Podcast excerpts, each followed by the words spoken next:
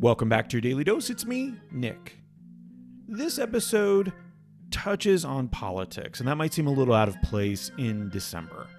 Bob and I recorded it before the midterms, and listening back to it, we both felt it had an important message to share, especially since there will be more elections. And also because we typically spend some of this time with family, and we might need a little reminder that despite their political views, they're not necessarily evil people. Enjoy. Every time I go to the mailbox, I wish someone could film me because it's comical how consistent I am. Very often on trash day, I'll go out to get the trash buckets and notice that the mail's there. And I'll just pause at the mailbox with the trash bucket to my side and take all of the political flyers that are in my mailbox and just transfer them Right in. directly into Yeah. the trash bucket uh, because the vitriol is so ugly and the candidates are so scary. And uh, I just, I don't like it at all. And the stuff that's showing up on the TV, I'm, I'm not seeing as much on the TV that's as concerning as like with the um, presidential elections and such. But I'm still seeing some Oh, ugliness out you're there. not watching the right channels then because I was over at my dad's house and he's watching the rerun channel. I don't remember which one, but it's all the Law and Order and Oh, yeah, yeah. CSI and uh, NCIS, all the cop shows that you know wrap everything up really nicely in a bow. And But remind you that there's crime everywhere. Right, right, right. And there was one that came on, and this is for school board. And it was the more conservative, it was an ad for the more conservative candidate that was accusing his opponent, that I assume was a Democrat or at least Democrat leaning, of um, encouraging sexually explicit content and books in kindergarten, uh, pushing, of course, uh, critical race theory, uh, doing all these horrific things, which are not true, of course, because there is no truth to CRT in schools and stuff like that. Well, I mean, anyway, you you know that. I know that. So, like watching it with my dad, who I, I, hasn't been into the news as much as he used to be, um, he was like, "Wow, did she really do that?" Like the oh, opponent, No. like that's not good. I'm like, "Yeah, but it's not, Dad. It's not true." And he was like, "What about what does critical race theory?" I'm like, "Oh my god, I love the idea of not having to know what this stuff is."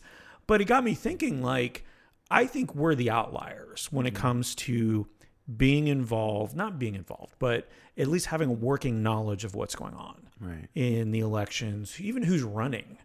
Um, and that's, I think you just tend to do that research. I know you and Patty kind of sit down. Yeah, it's actually it's beforehand and go through it. Yeah. it's, it's it's and it's not happy homework, and it's not clear homework. Because where do you get good, reliable information that will show you something about a candidate that they're not saying about themselves, or that their opponents Right. aren't saying about them? Right.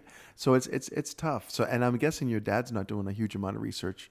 I don't think he's even. I'm not even sure if he's planning to vote. To be honest with you, because that is, uh, you know, a little bit of a hassle for him to leave the house yeah. and stuff like that. I, And, I'm pretty sure my dad's not. yeah. Um, but yeah. So Um, but yeah, so I think that it's, uh, you know, you can't always assume that everybody has done the research. right.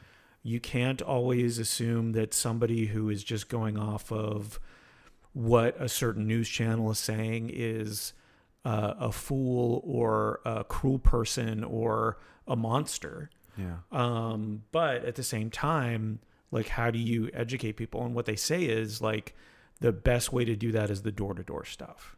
Yeah. Is get in, eh, not get in somebody's face, but have a conversation. Yeah, yeah. So they can If see they're willing you, to. see person Yeah. to person. Yeah, I I get that. I'm really, I'm reluctant to receive somebody at my door. Sure. Uh, but I have seen some people who are really good at it. Yeah. and they're and they're the relationship builders. They Yeah. they they're like first know me as a human, maybe feel a little bit of trust for me so that I can tell you some stuff that you need to know about my candidate.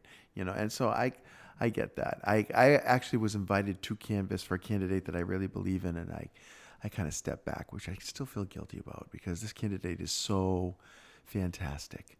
And I believe will ultimately will take their seat. And I donated money to this person's campaign twice and uh, talked them up online.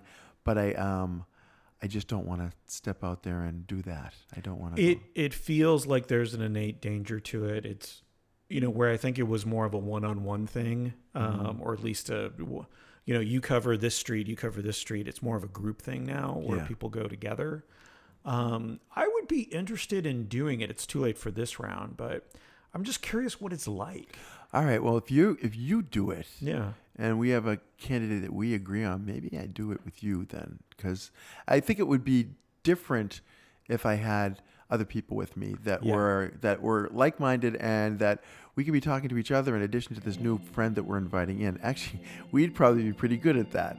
We'd You know, be great we could bring it. our microphones Yeah. and just everybody becomes a guest in the show, as long as they vote for the candidates that we're canvassing for.